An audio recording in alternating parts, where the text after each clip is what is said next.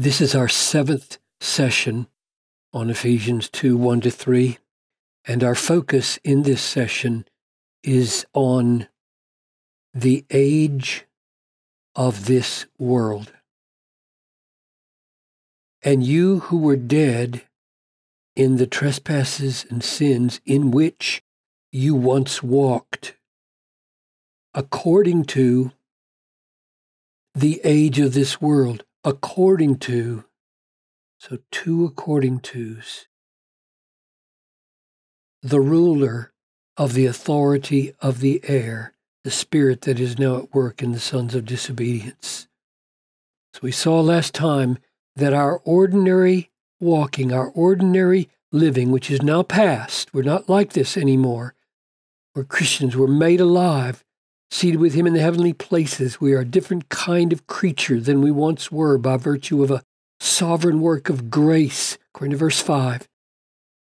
But when we once walked in these sins, these sins established a kind of spiritual frequency in our minds and in our hearts and our bodies that brought us into accord, symmetry with, agreement with, harmony with the age of this world. Father, grant us understanding to know what the age of this world is and what difference that might make to realize that we are in bondage to such an age without Christ. I pray for this in Jesus' name. Amen. I know it's translated in some translations the course of this world, but the world is literally age, and we'll see this used elsewhere. Aion, uh, age, the age of this world. So note that in chapter 1, God chose us in Christ before the foundation of the world. So the world had a beginning. And when the world came into being, a, an age came into being, namely the age of this world. Only now, because of the fall of Adam and Eve into sin, that world is deeply marked with evil. So Paul says in Galatians, Grace to you and peace from God our Father and the Lord Jesus Christ, who gave himself for us, for our sins, to deliver us from the present evil age. So the, the age that is marked by this present world is an evil age. There's going to be a, a different age. This is called present, and there's one to coming, one to come. We'll see that in just a moment. So it's an evil age. So when our sins sync us up, put us on the same frequency with this age, it is an evil thing that's happening to us. Jesus said in John 15, If you were of the world, the world would love you as its own, but because you are not of the world, but I chose you out of the world, therefore the world hates you. So, in a sense, we've been put, by becoming Christians, out of step with the world. We're not in sync with the age of the world anymore, and we're called not to be in Romans 12. Do not be conformed to this age, but be transformed by the renewing of your mind. Now, does this age have an end? What is the period of time in which we're that we're talking about? So here are the verses just preceding our text in chapter 2 of Ephesians. Paul had said, God raised Christ from the dead, seated him at his right hand in the heavenly places, far above all rule and authority and power and dominion, and above every name that is named, not only in this age, same word is in chapter 2, verse 2, this age, but also the one to come. So evidently, we're, we're going along in this age. Here's creation and fall, and we're living in this age, and, and then there's a, a break, and we have another age. And I'll show you in a minute why I drew it like that instead of just continuing, but bumped up, because what is the difference between these two? But before we answer that, let's notice this is a very common picture of history in the first century a Jewishness to speak of this age and the age to come. For example, Matthew 12:32 Whoever speaks a word against the Son of Man will be forgiven, but whoever speaks against the Holy Spirit will not be forgiven either in this age or the age to come. See how similar, it's, it's identical. This age and age to come. History from creation to eternity has these two ages. Here's another glimpse of it in Mark 10. Jesus said, Truly I say to you, there's no one who has left house or brothers or sisters or mother or father or children or lands for my sake in the gospel who will not receive a hundredfold now in this time houses and brothers and sisters and mothers and children and lands with persecutions and in the age to come.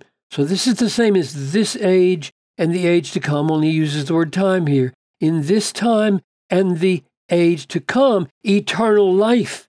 So, what marks the beginning of the age to come is this new level of eternal life. Here it is again, only it's resurrection instead of eternal life that defines it in Luke 20. Jesus said to them, The sons of this age marry and are given in marriage. In other words, it's just ordinary created life.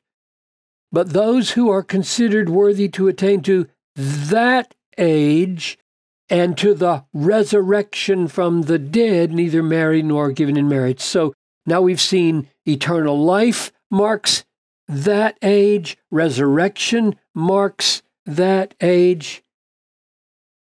Here's one more text Matthew 13 49. So it will be at the end of the age. And this occurs three or four times in Matthew. The end of the age the angels will come out and separate the evil from the righteous. In other words, judgment.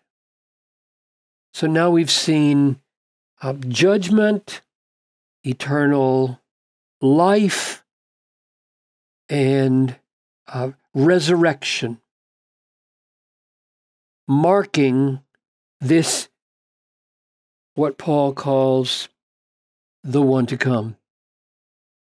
He has given Christ a name that is above every name, both in this age and in the age to come. And the reason I raised it up here is because this is an age marked by death and sin.